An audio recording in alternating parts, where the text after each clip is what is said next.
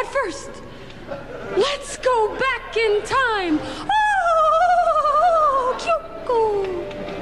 You know, I'm trying to lead a normal life. So, just now, I was on this airplane to Europe. It could happen.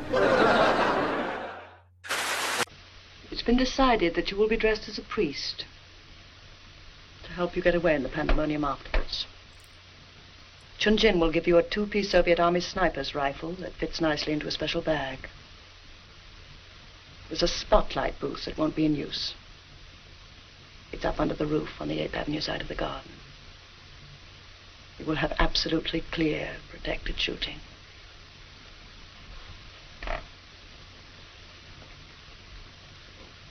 You are to shoot the presidential nominee through the head. And Johnny will rise gallantly to his feet and lift Ben Arthur's body in his arms, stand in front of the microphones and begin to speak. The speech is short, but it's the most rousing speech I've ever read. It's been worked on here and in Russia on and off for over eight years. I shall force someone to take the body away from him. Then Johnny will really hit those microphones and those cameras with blood all over him. Fighting off anyone who tries to help him. Defending America, even if it means his own death. Rallying a nation of television viewers into hysteria to sweep us up into the White House with powers that will make martial law seem like anarchy.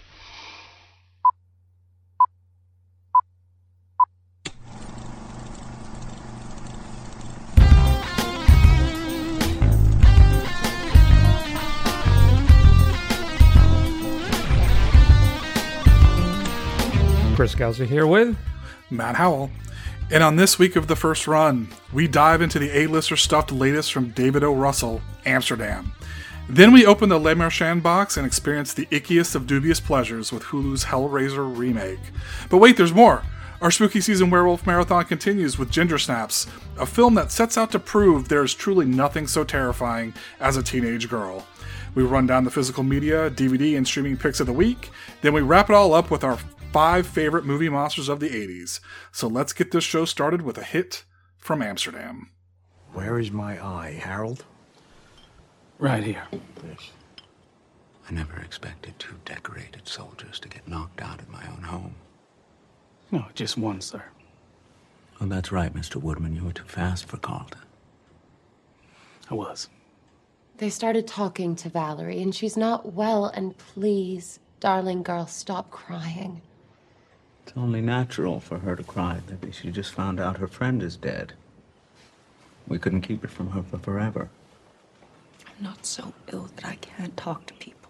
You leave me here with this invalid when you know very well that I think she should be hospitalized. It's for her own good. Ever say that to me again? I again? can't handle I'll it. I'll be a put better you in a place hospital. for you. I I'll can't send you to a her witch presence trial. Ladies, stop.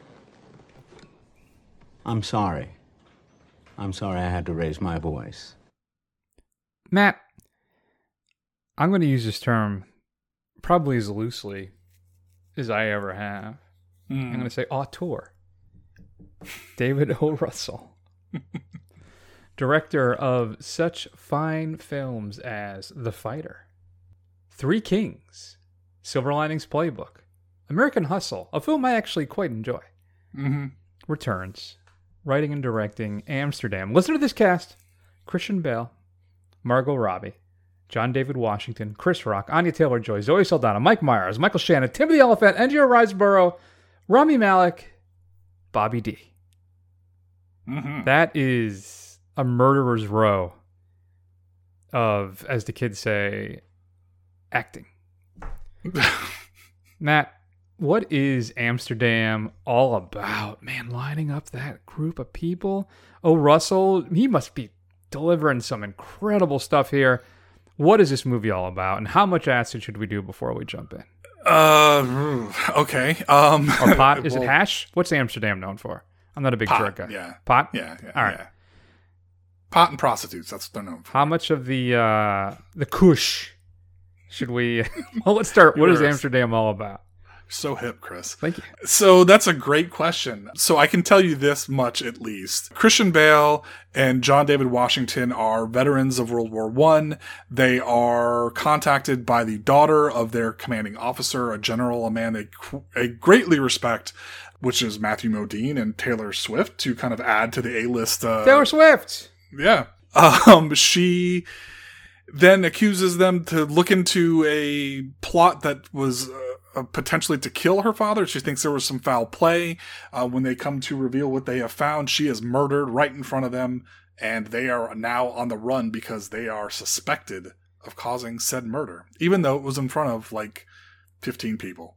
So I need to point out it's not Matthew Modine, it's Ed Begley Jr. Is it? Yes. Oh, I'm sorry. Sorry, Ed Begley Jr. You look like Matthew Modine in this in this uh, this film. I think it's probably more of an insult to uh, Matthew Modine because I think I think Begley's got about 15 years on him. Okay, very good. So, yeah, nice job. Sorry, man. Anyway, I didn't bother to look it up. I just said, you know, that Well, looks like right. Matthew Modine. so all right i've had an interesting relationship you know cosmically. I don't really know the Mhm. man. With david o. Mhm. russell for a very long time. I have been a fan of his work and i have not been able to stand his work. Also from what i understand he is a grade a a-hole. Uh, he got i think george clooney punched him in the mouth on the filming Mhm. of three kings. He is notoriously a difficult person. And i do not understand why these people are lining up to work with him. Christian Bale supposedly was writing this film and developing it with O. Russell off and on for years because he thought it was such an interesting story. Matt, Amsterdam, supposedly, it's all over the interwebs, is going to lose about 100 mil for the studio. Mhm. It is Mhm. performing poorly. And why do you think that is? And do you agree that perhaps it should? Or is it Yeah. being unjustly maligned by a bunch of snooty cinema goers like myself? Mhm. Well, first, I'd like to point out that at least Bale is, you know, he is not known to be the nicest guy and easiest person to work with. So maybe it's just kindred spirits that are that are really. Oh, I keep, you know, I got to write it down because I always want to grab that clip on the Terminator Salvation one. Mhm. It was like, good for you about the guy who interrupts the scene. Yeah, yeah, I got Yes. that. Yeah. So you're right. I'd forgotten about that. Yeah, so I can say when I was watching this, when I saw the previews, I was ex- cautiously optimistic for it. I thought it looked pretty good. The trailer, the trailer was cut that it could be interesting. Um, once I actually started watching this, uh, Chris, it's just mediocre. It's a lot of money, a lot of A-list talent. It's got some flashes of good acting in it, but for the most part, it all seems wasted on a nonsensical story that is overstuffed and uh, very workmanlike in its presentation. It's completely uninspired, which I don't know. It makes me wonder with all these people who are known for their great work, or like if they just what they thought of this while they were filming it. I, I don't know why they all signed up for this. It's all going wrong! Yes, yes, it is. yeah, it. Yeah, I don't know. One thing too is like, there's two actors I want to point out in this, and I've talked about both of them before Hmm. in less than glowing terms. First is Rami Malek, who again, I- well, yeah, but that is because he made the cardinal sin of portraying somebody that you absolutely Oh. adore to a level that you don't appreciate. no, I'm sorry. Yes. It, it, Yeah. Okay, no, No. that's factually accurate. All right, the statement is true. Yeah. that he it's not because of that did he play that person yes but you're going to tell me that he deserved the win best actor that year No, no, but I'm just saying that that's all i'm saying that we're right I- honey we're right there you and me no, just no, take no. that extra step You're vitri- you're vitriol. you're we're, we're we're running into Chris. Chris is the is the uh, arbiter of of what is right and what is wrong in cinemadom. well that's yeah but I, I don't think it's a stretch i don't think i'm really going out on a limb here matt in Sure. saying that i think that his performance is not great in bohemian Oh, yeah. rhapsody all right Yeah, I, I don't disagree with that. I just saying. I mean, I thought he was good in Mr. Robot. I enjoyed him in that show. i have not seen it so i cannot Hmm. opine okay. But again, here, not great. I didn't think he was terribly good in No Time to Die as well. And, but I think the big issue, I think we talked about this in uh, Tenet, is John David Washington. I'm starting to wonder if this kid's got it. I I don't know. He has no charisma. He is like None. none, of the charisma of his father. It's crazy. And his to me. father is like a what? Like a sun, like nuclear amounts of charisma. That guy. Yeah, man. When he comes in to like chew up the scenery and ham it up, I am on board because he is fun to watch. Goddamn sexual tyrannosaurus. That. Exactly. That's that is who that is who Jesse Ventura was talking about. Yes. That's exactly it. But no, yeah, and he's just he is almost kind of this blank slate, which in some ways can be good because then you can mm-hmm. kind of imprint and become a character and become something entirely different than yourself. But he doesn't seem to really have that. I mean, I thought he was great in BlacKkKlansman. All right, that is the one mm-hmm. thing I've seen with him. That maybe it's just Spike Lee knows how to handle him, just like uh, Kristen Stewart in Personal Shopper. Right, you got to know how to work with her. Though I think she's since really progressed and done other performances as well that have, I think, it's going to sound horrible, but redeemed her career from the Twilight days, right? Mm-hmm. Mm-hmm. But this entire film, that is a botch. And I think part of the issue is I, I don't think the three of them work as a trio, which is Bale, Robbie, and Washington. I feel no camaraderie between the three of them, even though that's the core of the entire film. And O. Russell assembles this all star cast and he completely whiffs. He is basically doing his riff on a Coen Brothers movie. He's trying to out Coen the Coen Brothers by making this film dealing with a rather serious subject and injecting some humor on it uh, and slathering it all over it all, getting it all up in its business. And it's bad.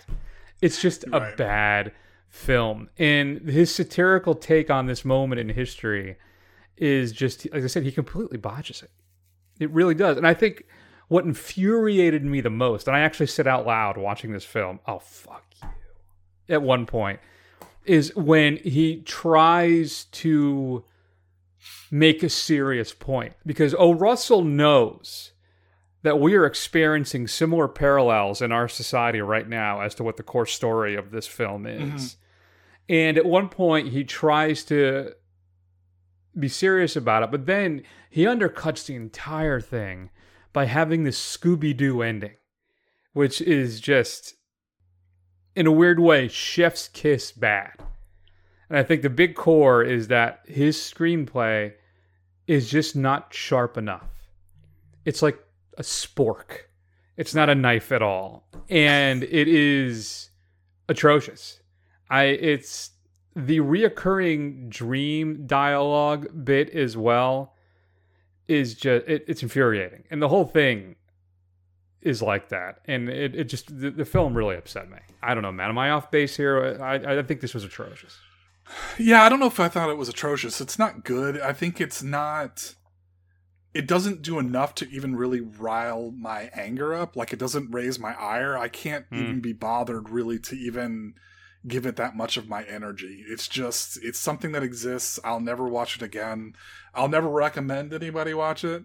It just kind of is there. I didn't like it, but I don't I'm not angry at it. I don't hate it. It just kind of is what it is.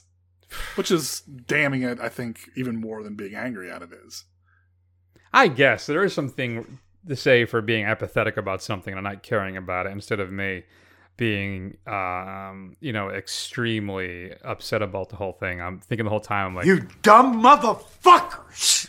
I was really upset at points in this movie because just the audacity and it fits so much in with O. Russell's personality as well. He's definitely the kind of guy who thinks he's the smartest man in the room whenever he walks into it, right? And I just, it's just, it's horrible. It's bad. It's really bad, and it's infuriating because I, I think I said this many times. This phrase, conceptually, it's interesting.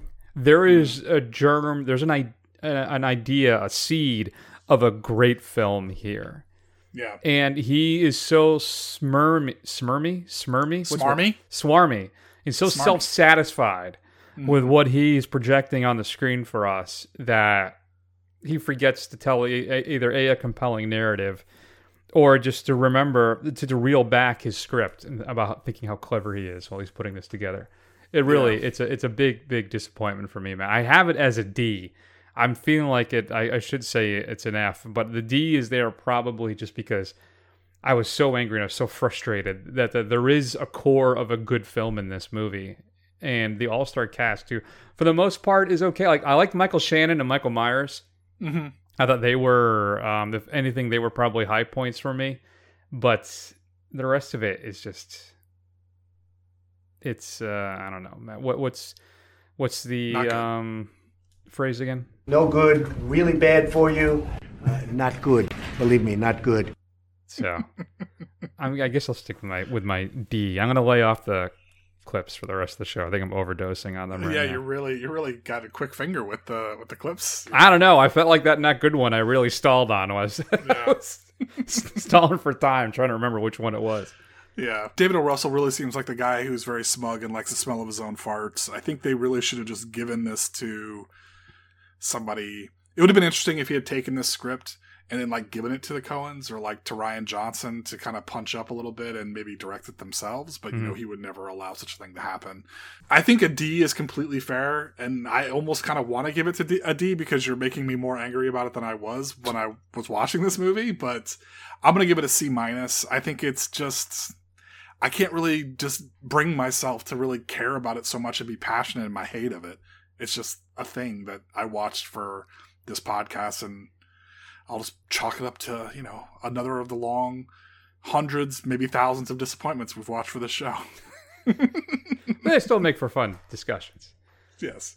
So, all right. I, I will say this: if you want to see a whip smart kind of political satire based on true events thing, watch Burn After Reading. Actually, watch the professionals do it right.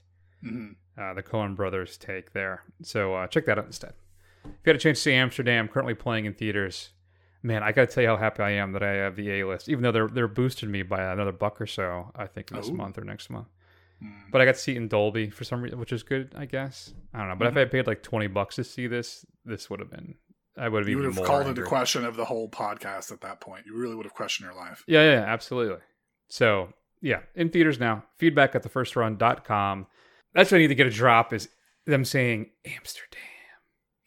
God, that's so. All right, let's uh, let's go have something that's going to cheer me up, Matt. I think one of the most interesting things about, and one of the only, probably one of the only good things about the streaming slash content wars that there's all these services out there now, is that these once great properties that have been consigned to these direct to video hell, they can get a second chance and Mhm. get a, like a, a kind of a biggish budget reboot. And one of those is the Hellraiser franchise. Those first, okay, the first film I think is a 80s classic horror film. Mhm. Second one, rock solid. Yeah. Third one, eh, okay. and then that we're really sharply downhill. So now Hulu has released a Hellraiser kind of sort of reboot. And uh, I was, I gotta tell you, Matt, Clive Barker's psychosexual BDSM based horror franchise, at least it's conceptually, is wonderful and fantastic. Mhm. So I was really looking forward to this. And uh, let's see how that turned out. What are you? Explorers in the further regions of experience. Of sensations rim. Our gifts are boundless. I don't want them. Yes, you do. Our God awaits. You know what it can offer. Resurrection. Your brother's ending was exquisite. What?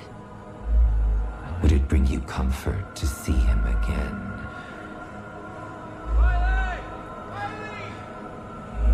Two more, and he is yours. Feed it. Their pain, their blood. Unlock the next configuration. And then the last. Hmm. I wonder what happens after the last configuration. Mm-hmm. So, Hellraiser Matt is reborn, directed by David Bruckner, based off a screenplay by Ben Collins and Luke Piotrowski, and this made me nervous, based off a story by Collins and Piotrowski and David Goyer. Ooh. which is kind of a roo, roo, roo, roo, little red alert for me. But still, and of course, Matt, based on what Clive Barker's The Hellbound Heart, is that uh, Yes. accurate? Okay. It is. That's a good little novella. You should read it. Well, I mean, it's only 100 pages, Chris. It's fine. I can't read it. So Hellraiser is back, Matt. This time, we have a young woman who is an addict. She's a recovering addict, Matt, and she's trying to put her life together. She's staying with her brother, who is in a gay relationship. That's important. I'm going to bring up a little later why. And then uh, she and uh, uh, this guy she's currently seeing, he does like delivery stuff.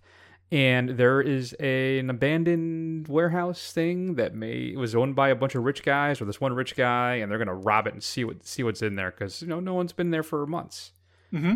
because this rich guy, he's a hedonistic millionaire guy. His name is was it Roland Voigt, Yeah. and he op- the film opens up in these kind of parties that Matt tends to go to, these kind of eyes wide shut, kind of sexy orgy things, Mm-hmm. and then so we get our establishment of who our bad guy is, who's trying to connect with the Cenobites, and it's basically the story. Then they find the abandoned warehouse. What's in there is the only thing that's in there, of course, is the box, our uh, Mm. little key, and all the horror that ha- happens as she starts to solve the puzzle box and open up the gates to hell or the alternate dimension and all the other fun stuff. Matt, I don't know. I'm I'm gonna say a all right, let's start with the positives. I think Jamie Clayton as the new priest, or as maybe common folks may know her as Pinhead, Mhm. uh, is is a couple I think interesting inspired touches. Hiring a trans woman to play Mhm. Pinhead, I think, is a really nice touch and a smart move. Sex and identity and exploration into the darker side of things, or even, not even just the darker side, but examining who you are and accepting who that is, no matter what the consequences may be, was a big part of that. Also, a lot of the Hellraiser stuff, particularly that first film, is dealing kind of with there's a heavy and spoilers BDSM, you know, feel and vibe, especially to that first film and to the second film as well. Obviously, I think that it was it what's her name there, Melissa on Twitter, which I think is brilliant. She tweeted out like that um, the first film is basically all based around this one woman who was so dickmatized that she she goes and kills a bunch of people just to bring back her uh, former lover. Right. Right. And what I think is weird is that this film abandons, I think, all of that. So they bring it in by having Pinhead played by a trans woman, I guess. And then the addict's brother is in the gay relationship, right? Mhm. And Clive Barker being a live out loud, at least for the last couple decades, a gay man. Mhm. And it's, but the core of that, I feel like, is entirely abandoned. It's, I felt like it, it was made as like a, a, a hat tip. It's like, well, look, we have a trans woman playing Pinhead. There's a gay relationship here, Mhm. and but that's it. And I don't understand that that you would take something that was so core, I think, to the entire franchise, or at least the origins of this series, Mhm. and just abandon it. Yeah. When it's just an exploration of the core of it, Matt, being the exploration of the connection between pleasure and pain, Right. which is entirely excised. Yeah. So I think the main thing, I think what what you're trying to get to, I think is my main complaint with the film. Now I will say this, I enjoyed this. Okay. I think as much. I mean, it doesn't reach the heights of the first film, which I absolutely love. I think it's probably on par for me, maybe a little bit lower than two, but I, but it's head and shoulders above any of the sequels after two. I mean, it is. So I like the designs. I thought Jamie Clayton was great as the priest. I loved the Chatterer came back because he's my favorite. Um, you know, I thought some of the other ones like uh, the they have great names. The Weeper and the Gasp were were Yeah. just uh, were fantastic. But I think what you're what you're kind of getting at is the kind of subtext of of Hellraiser is that you are responsible for your own damnation, right? So that you're trying to reach this thing that is you've done all the extreme things that you can and there's still you still want more and you kind of open a box, a gateway to something that is more than you expected, but it's exactly what you were looking for, kind of thing. Yeah, like the whole thing is that it's about exploring who you are and your sexuality, and maybe all the mm-hmm. things that that could potentially lead to, be they right, wonderful or damning. right, and go and going too far and all that kind of stuff. Whereas this has changed where you can kind of bring in somebody unwitting to that, right? And I think it's a, a a foundation of the first film that Christie in the first film there seems to be a pause by the fact that she didn't mean to call them right but There- yeah, there's even a line where he says that she's the one that opened the box, but she's not the one that called us. yeah Right? right right but like and i Well, that's I, the and they- second one with the girl who's got the. Sorry, go ahead. Yeah. And they so I don't like the fact that one that it's not all about Riley because she's the one that opened the box. I don't like how they make it kind of like a standard monster movie where you can kind of transfer this curse to other people. Right. The only reason they do that is so they can up the body count. And I think some of those scenes are very cool and they're very effective and they're very kind of, you know, kind of make your skin crawl and, and flinch a little bit just by the kind of cruelty of it all. Um, but I, that's the one thing I didn't like. It's not like you didn't do it yourself. You're being having you can have something foisted upon you, kind of thing. I don't know. I think there's that's the missing undercurrent of this thing is that Riley is more of like an unwitting victim, where really what it should have been is like she may not have know how deep that she was getting into, but she went on that path of her own accord, and that's just kind of a fundamental thing that's missing of this. Yeah, yeah. No, I think that's good, man. I. Hmm.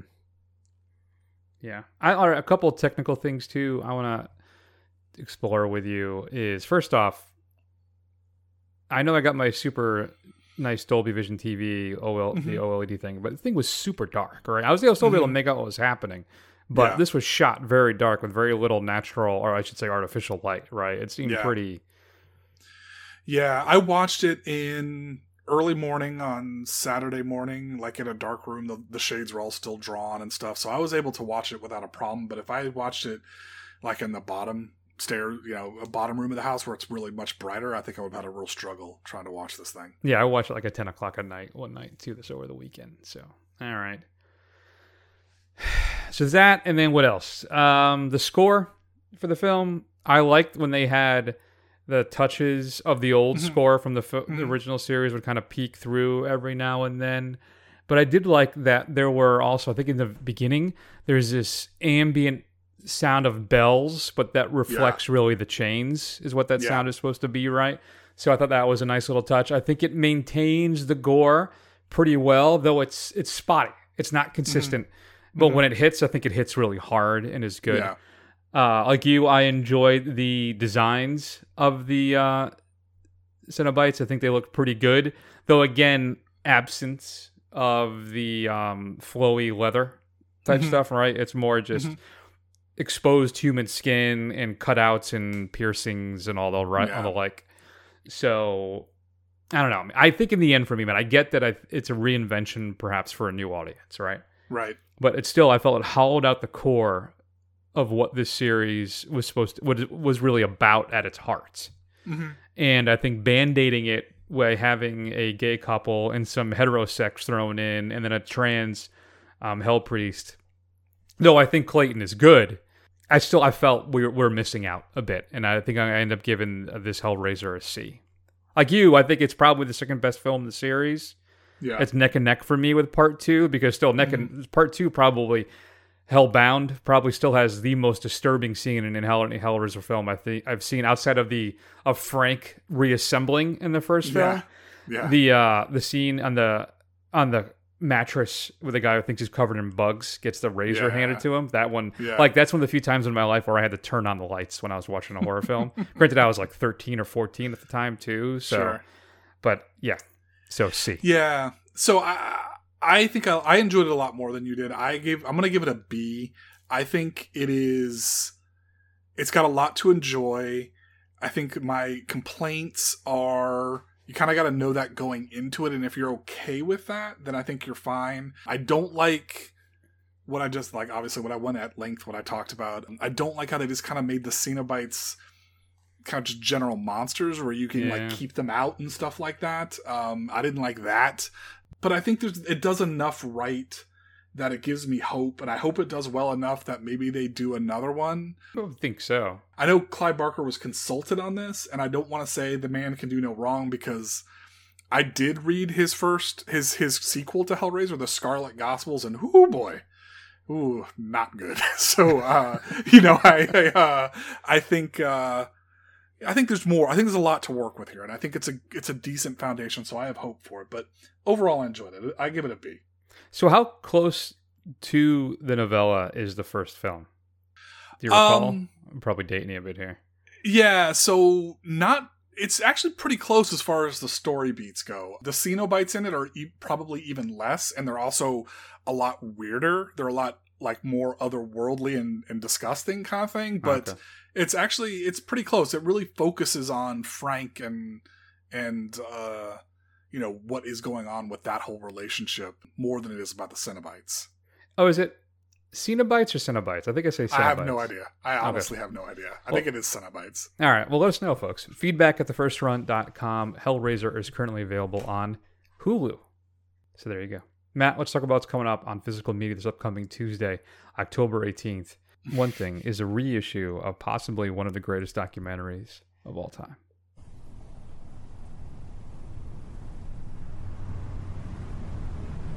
This is ridiculous. We started May 94, man. We've got every f-stop known to man in the film.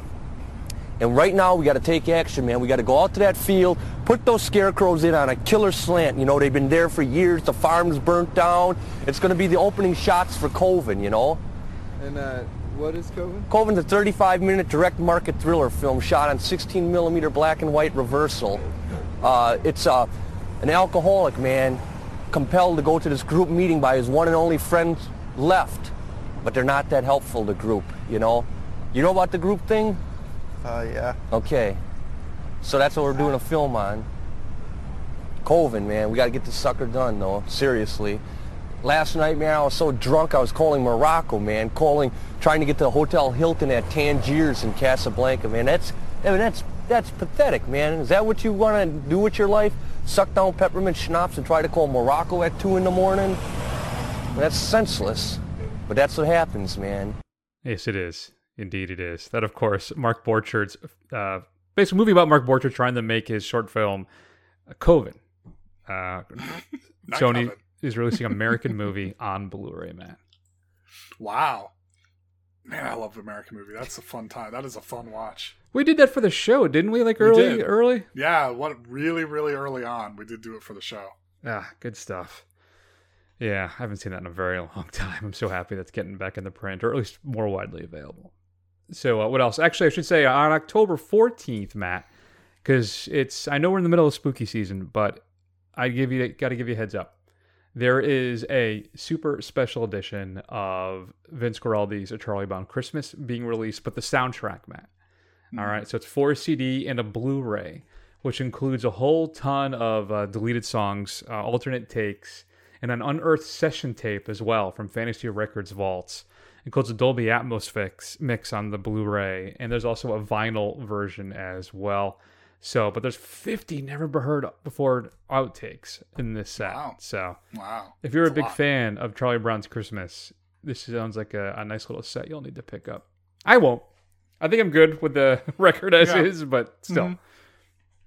it is a classic. So, but uh, Mrs. First Run hates it, so uh, we don't listen Really? to it that. Yeah, it's. I do not understand that. It makes me sad.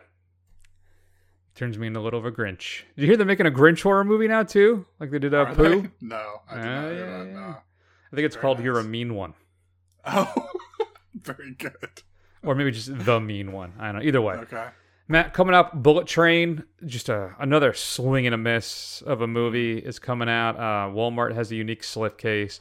There's a steel book as well. It has some outtakes, bloopers, Easter eggs, and more. Just really disappointing.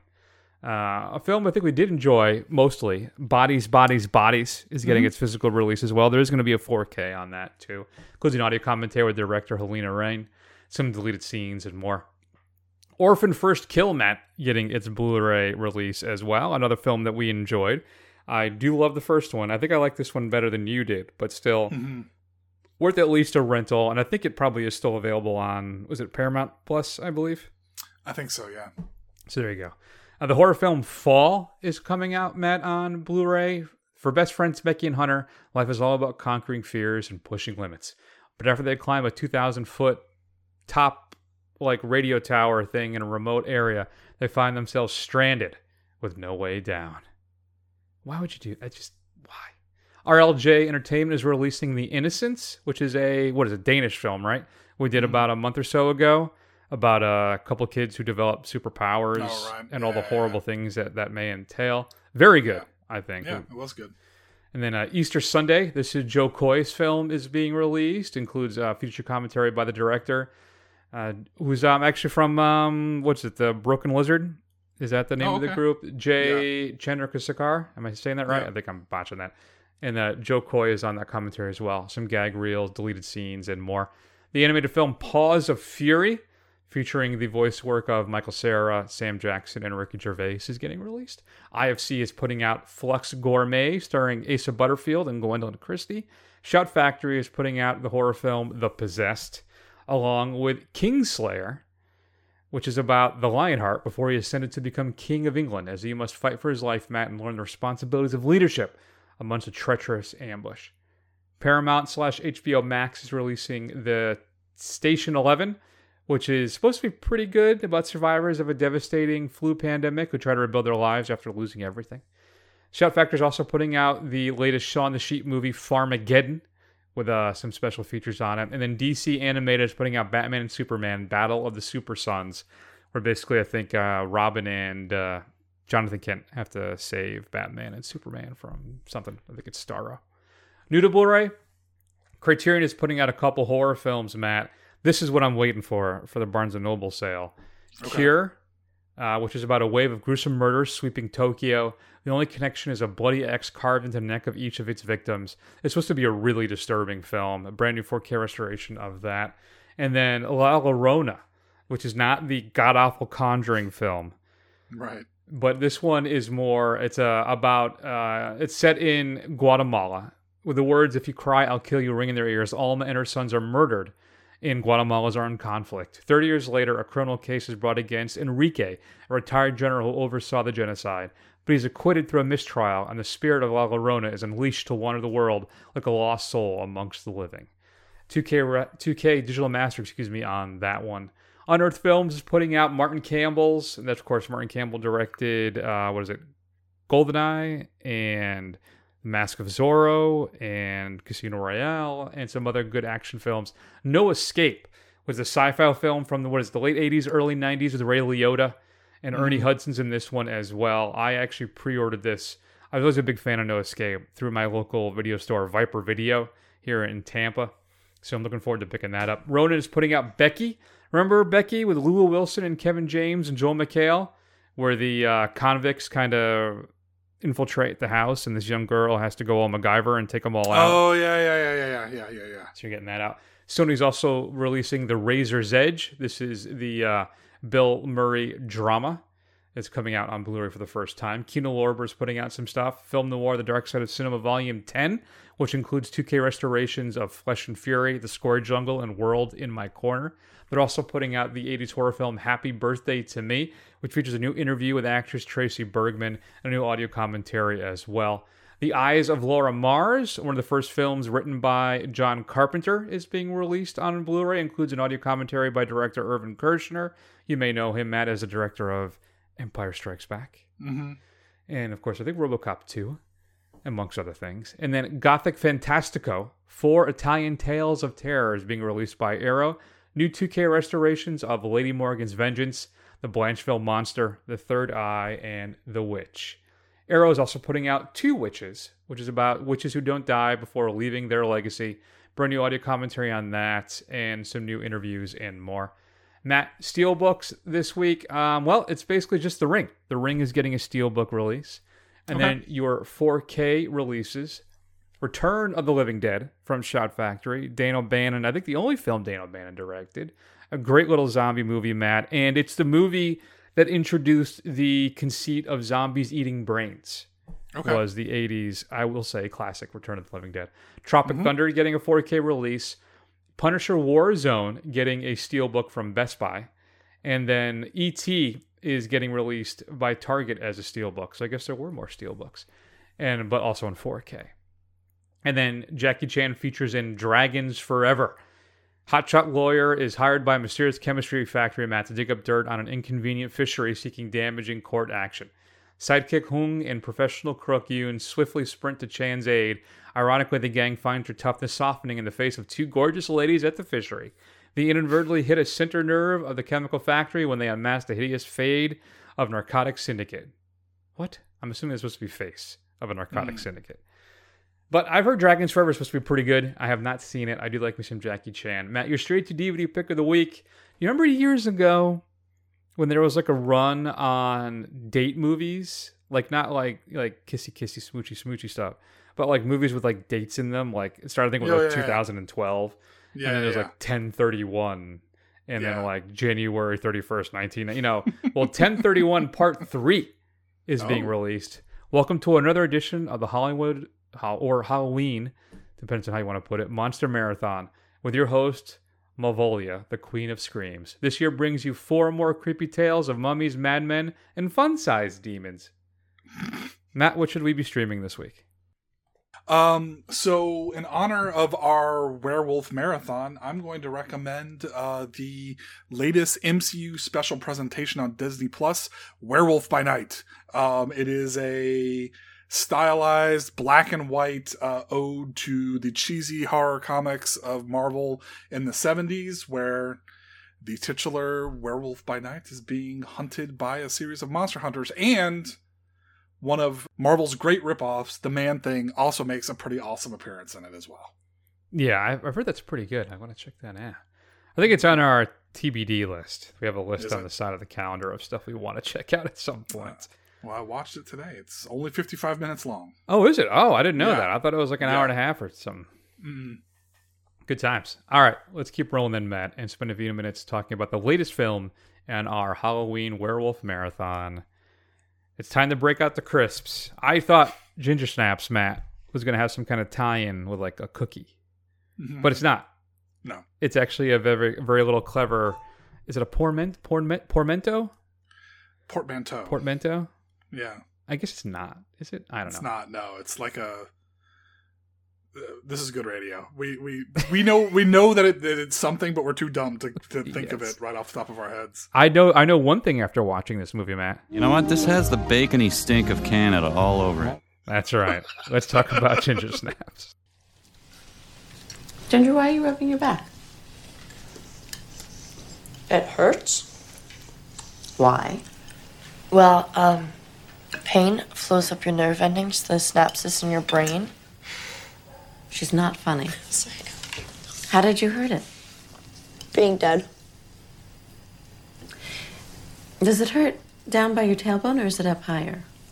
Is it, is it tight throughout here? Maybe. Does it ache back here? Might. Oh my god. Do you think it's cramps? Give it a rest for two seconds. Oh. Pam, we're eating. Henry, the girls are both three years late menstruating, okay? It's not normal. If it's finally happening. It's not. Honey, it's nothing to be scared of. It's the most normal thing in the world. Maybe it's cancer of the spine. Ginger Ann. Or tuberculosis. Ah, Matt, Ginger Snaps. So it is relatively, I think, well known that this film plays werewolfism. Werewolfism? Basically, as. What is that? Lycanthropy. Thank you. Ooh, I like that. Mhm. Did you just make that up? I know, I'm just kidding. Um, that, but lycanthropy, though, as a metaphor for puberty, Mhm. for boys too, but mostly young women. And Ginger Snaps is known as a cult classic, even though it's Canadian. Now, I, I shouldn't give any problems to our our neighbors up north in America's hat.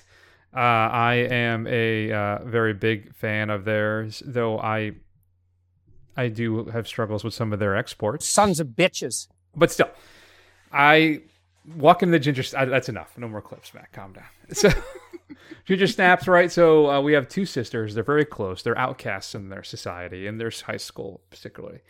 And one of them one night gets attacked by a werewolf, and starts to slowly, not quickly, not by a full moon, Mhm. slowly start to evolve into a beautiful young woman. Now a werewolf.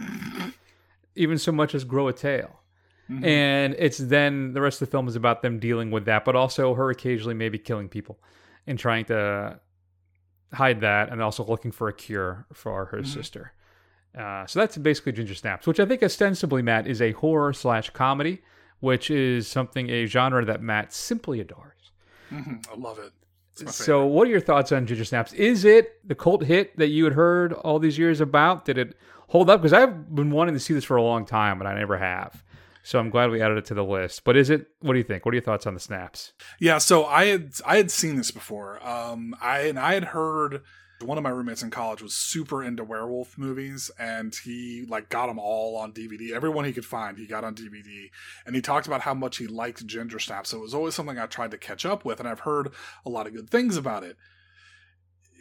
It definitely reveals its budget, and I think overall, I think on the second go round, I liked it enough, but I don't I don't see I don't love it. I'm not a part Yeah. of the cult of this classic. Um it's it's okay. Um weirdly, I had a weird issue with Mimi Rogers saying that she would burn the house down with her husband in it because it doesn't seem like he's a particularly bad guy. He just Yeah. seems like he's a long-suffering dad with in a house full of uh morbid uh children. Um so like I I don't know what that was all about and I think the idea of you know Ginger getting progressively more werewolfish as she gets closer and closer to the the full moon like it's like a constant state of thing where she's constantly in a rotation of being in some kind of werewolf state i think is an interesting idea um but for the most part like ginger sucks Because she, well, And- it's because she snaps. She does. She snaps. Get it? Oh, I oh, Chris, thank you. You're welcome. You've brought it all into relief for me. I I take back everything negative I said. Thank you. hmm I don't know. So, what did you think as a first time watcher of this uh, Canadian opus? One thing I will say is that I, I, I was a little light, a little leaning on the film because A, it is Canadian. So just by that fact, the whole film is starting with one arm tied behind its back.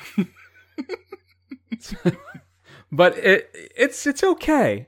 I think it has some nice moments. I think the script at times feels fairly overwritten um, and a little too clever for its own good. Not David O. Russell bad, but you know, still, uh, I think that the transformation is well done, even though it's a little minimalistic at times. I think that the finale is solid, and I think all the money clearly went into the last twenty minutes of this movie Right. and it's a little rough at times and i'm not sure how well the humor lands for me not terribly well i think the puberty metaphor is i will be generous and say slightly a bit heavy-handed but um, i don't know i think at times it had very much had a very t- canadian tv movie feel to it for me Yeah. Yeah. and I don't know. I think the conceit of it is a fun way to tell this story. All right. I think it's a unique perspective on this legend, if you will. But I don't know. I think at times it was trying too hard to be clever. So overall, I think it's enjoyable enough. I could see why some people would adore it, uh, especially maybe like teenage girls uh, who may have come across it at the right time hmm and teenage boys. I don't want to be sexist, but uh, it's it's it's mostly okay. Yeah. It is very 90s. It is very Yes. kind of low rent. It's like a weird amalgamation of like early season Buffy the Vampire Slayer and Degrassi Junior High, which is a, you know, obviously a Canadian import. Um, so it's like mashing those two things together. It is, it's very painfully 90s. It's very low rent. It has a few middling charms, but it's not, it's not great. But it's not terrible either. I guess did you enjoy this more than you enjoyed the Wolfman? I probably enjoyed this more than I enjoyed the Wolfman. Oh, that's interesting. I hadn't thought of that. Uh I don't know. Because Larry was a wolf, man. and in this one, Ginger snaps. Mhm. So so what we're saying here, folks, is that uh, werewolves are are a tough a tough monster to deal with. yeah, I honestly I think I'll watch The Wolfman before I'll watch Ginger Snaps. Hmm. So I think that's my answer to that question. I will say I did not like Ginger Snaps in the very beginning too, because I think we spend the first twenty minutes basically killing dogs, which is always a mm-hmm. no no for me. I you know so, But even if it's dogs killing dogs, but it's people not wolves. people wolves. I'm not. I it still doesn't like that. I like pups. Pups are innocent. I mean, Unlike children. you know, it's nature, man. Yeah, unlike children, right? Right. It's nature, man. What do you nature? lay it on me? Cult classic Ginger Snaps. Matt is giving it a blank. C plus. B plus. C plus. C plus. Yeah. All right. I was hovering actually between C plus and B minus because I Mhm. think there's a certain charm about it, and even though it's a little amateurish at times. Yeah. So, um, yeah, you know what? You're right. I think C plus is the way to go. You're talking me into it. C plus it is. Sorry, snaps. Sorry, Ginger. I hope you don't. no. Don't snap. Hmm. All right. Too too soon. Too much. What are your thoughts on the Ginger Snaps? It is currently streaming on Shudder. Am I right about that? Was that where we watched it? Shudder. Uh, it Peacock. That's where I watched it. Was it Peacock? Yeah. All right. It's on one of them. If you get a chance to see it or you are familiar, there's also a special edition Blu-ray from Shout Factory if that's more your bag. It's just an email feedback at thefirstrun.com. Matt, let's close everything out because we are running long, baby. And uh, let's share our five favorite 80s horror monsters.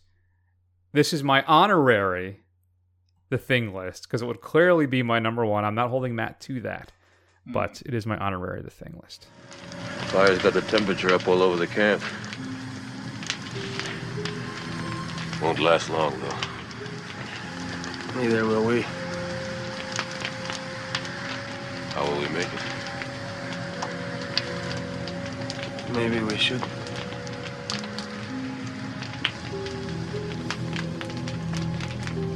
If you're worried about me, If we've got any surprises for each other, I don't think we're in much shape to do anything about it.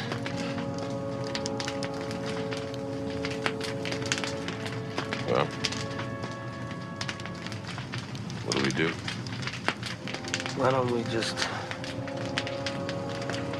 wait here for a little while? See what happens. Matt, that of course is a clip from my favorite horror film. Actually, I vacillate between that and The Shining, but I probably watch The Thing more because it's not as heady and as long. Yeah. Uh, so I do adore The Thing. So that is my honorary list because it would easily be my number one. So why don't you start everything off, Matt? What is your fifth favorite '80s movie monster? All right, so my fifth favorite uh, 80s movie monster is uh, a remake from a 50s film with that's what's so much more effective.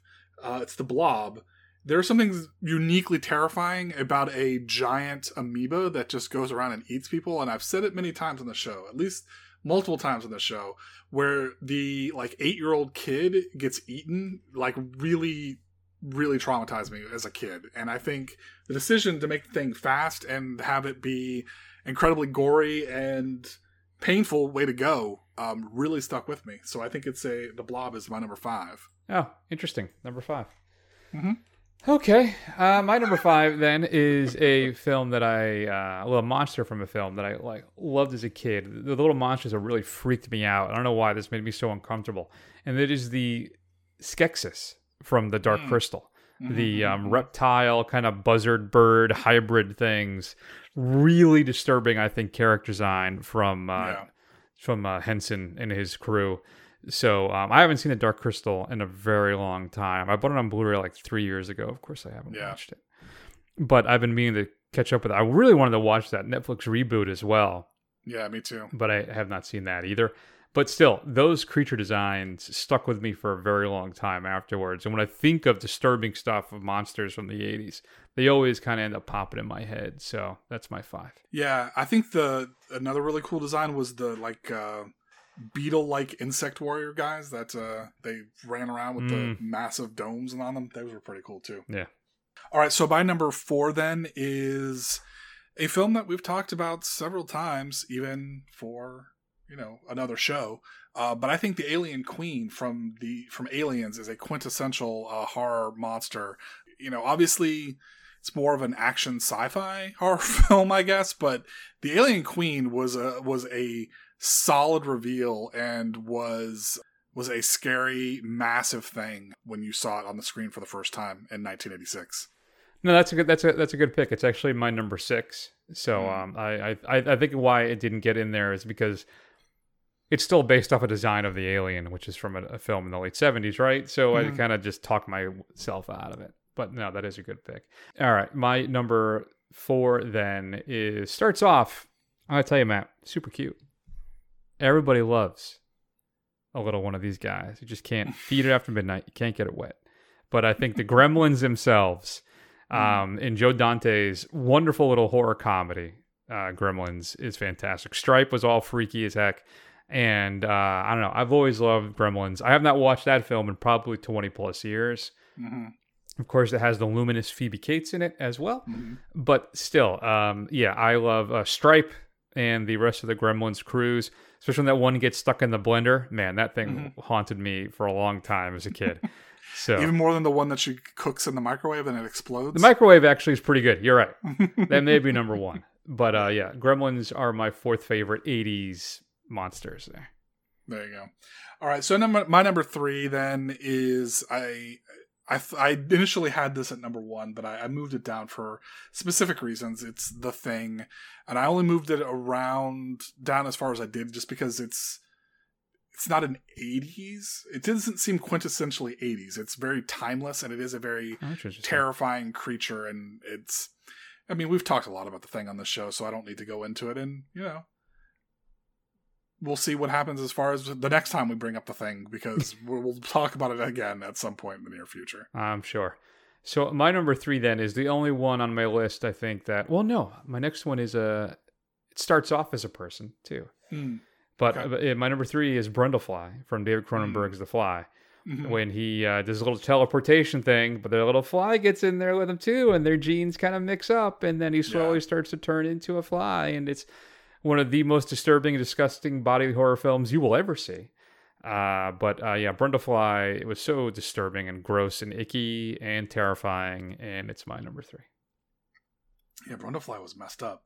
Um, all right, so my number two then, even though Chris kind of excluded them from their list, I think it's wrong for him to do that. Um, it's the Cenobites. Um, Mhm. They are, I mean, yeah, they're demons, but they're they're monsters. They're not slashers like you know, fr- like Jason or something. I think you know, especially the Chatterer. It really, I thought that was a great monster design. That was so cool with the lips pulled back and the clicking of the teeth was a really effective uh, kind of lurking creature in it. I thought they were great. That's a you know yeah I'm, the Cenobites are my honorable mentions, and I think when I first did my list they were like number 4 but then I kind of said well they start off as they're people, but then I did the Brundlefly. So what the hell am I talking about? I don't know why I put these weird things up on my list.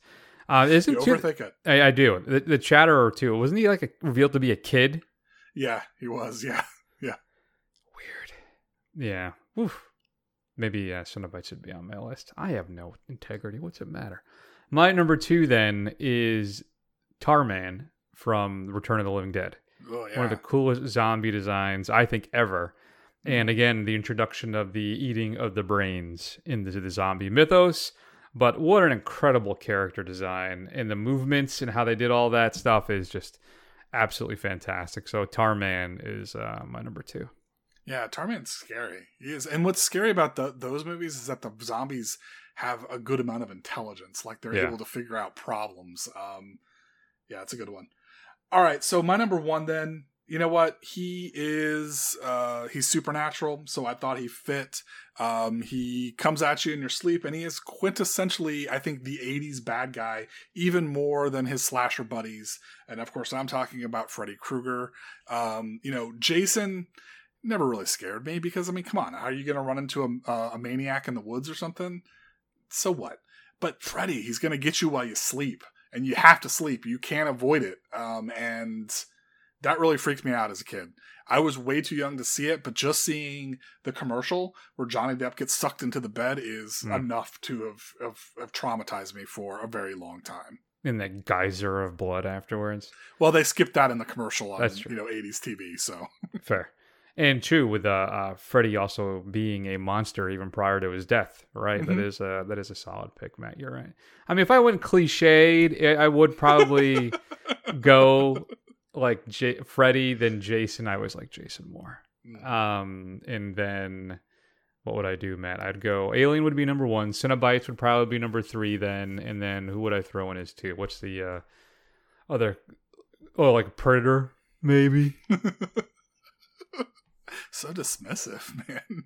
nah, those are good picks. My number one then was Matt's number five, Oh. which is the Blob, Mhm. in some of the best practical effects of 80 any 80s horror film. Really terrifying, disturbing stuff. Like when you said that kid gets eaten, or that one where Shawnee Smith opens the door and her friend is there, like reaching for her as it's like Yeah. eating the skin off of his. Ah, terrifying, disturbing, disturbing stuff. I love the Blob. It's one of those things too that I think it's the last five, ten years. It's really started. It's gotten its due as just a Mhm. great horror film and one of the best remakes or of, of a horror film ever made. So uh, that '80s Blob movie is fantastic. It is my number one. So there you go. Very good. Honorable mentions. try. Go ahead. Uh, the Deadites. Yep. Um, Yep. Were an honorable mention, and the werewolf from American Werewolf in London. It's a great, it's a great werewolf design, and, a, and still to this day the best transformation scene that we have of a werewolf. Absolutely. Uh, I had the Alien Queen, like I said, Predator, the Blob from Creepshow 2, the Lake segment. Yeah, that's that one freaked me out too. Yeah. Uh, Pumpkinhead. I had, uh, we mentioned Jason. You said the Deadite, the Deadites, Cenobites, Freddy, Belial from Basket Case. Second Basket Case reference in so many weeks. Yeah. Uh, is it Aylmer from Brain Damage, Frank Henenlotter's film? And uh, of course, the monsters. I think both from Leviathan and Deep Star Six are good if you like your uh, sea monsters. Let's not forget Chud Mm. and the cannibalistic humanoid underground dwellers, uh, Critters, and then of course Toxie, good old Toxic Avenger himself. Toxic Avenger. So there you are. What are your favorites, folks? Shoot us an email at feedback at thefirstrun.com. Matt, what's coming up on the show next week? Oh, wait a minute. Is it do we get to say it again? Evil dies tonight! Oh yeah, yeah we do. So we're definitely going to be checking out Halloween Ends, and um, it looks like there's some other ones on here. Something called uh, Decision to Leave, which I'm blanking on right now. Park Chan Wook's Um, new film. Oh, okay. And I may have to insist that you watch this, Chris Blonde, because I really, really, really want to talk about it because it is it is a wild it is a wild experience. I don't know if I'm gonna have time. Mm. Well, I, I guarantee you this: if we don't do it next week, we will Mm. do it the following week because I am uh, going on a work trip. I'll Mm-hmm. be on a flight, and I'll be watch. Uh, if worst case scenario, I'll watch it on my iPod on the flight, and I'm assuming it kicked off the flight. From what I understand, it's pretty dirty yeah, yeah, you're disturbing. really gonna have to like set up some blinders for that, um, for what uh, your people around you may see. Um, and then our werewolf uh, marathon continues with The Company of Wolves, a film that I have not seen, and I'm really looking forward to try finally checking out. Yeah, same with me. I've always wanted to see it. I've heard, heard pretty good things. And Angela Lansbury stars in it, and she Hmm. just passed, which you heard that from that Manchurian candidate clip from uh, a little while ago. A role she should have won an Academy Award for, um, one of the big snubs in Oscar history. So uh, yeah, no, looking forward to discussing all of those. I'll try and figure. The problem is I got I got softball playoffs Thursday night. I could be there all night if we win. So we'll see. So much We going on, see. and I got a pack. hmm So much to do. It's a little time. And isn't Blonde like almost three hours long? Oh, it is. Yeah, it is. All right, we'll figure it out. In the meantime, check us out on Facebook, YouTube, Twitter, Instagram. Uh, is that everything? And then, uh, yeah, sure. And then go to thefirstrun.com. Find the report card. You can see what grades we give stuff. I got to update that. I like to give it like a month lead time so people don't like sh- go right to the report card, but I think I'm a little Gotcha. behind on that. And then archives of all the shows going back, Matt, forever. You can want to listen to episode one of the first run. It's right there, and all of its god awful sound quality with its twenty dollar microphones. uh, and then uh, what else? Catch you on Apple Podcasts. Go over there and give us a review. It'll help other people find the show. And I guess that's it, Matt. So why don't we go ahead, take an extended break? We will see you all soon. Take care of yourselves. We love you.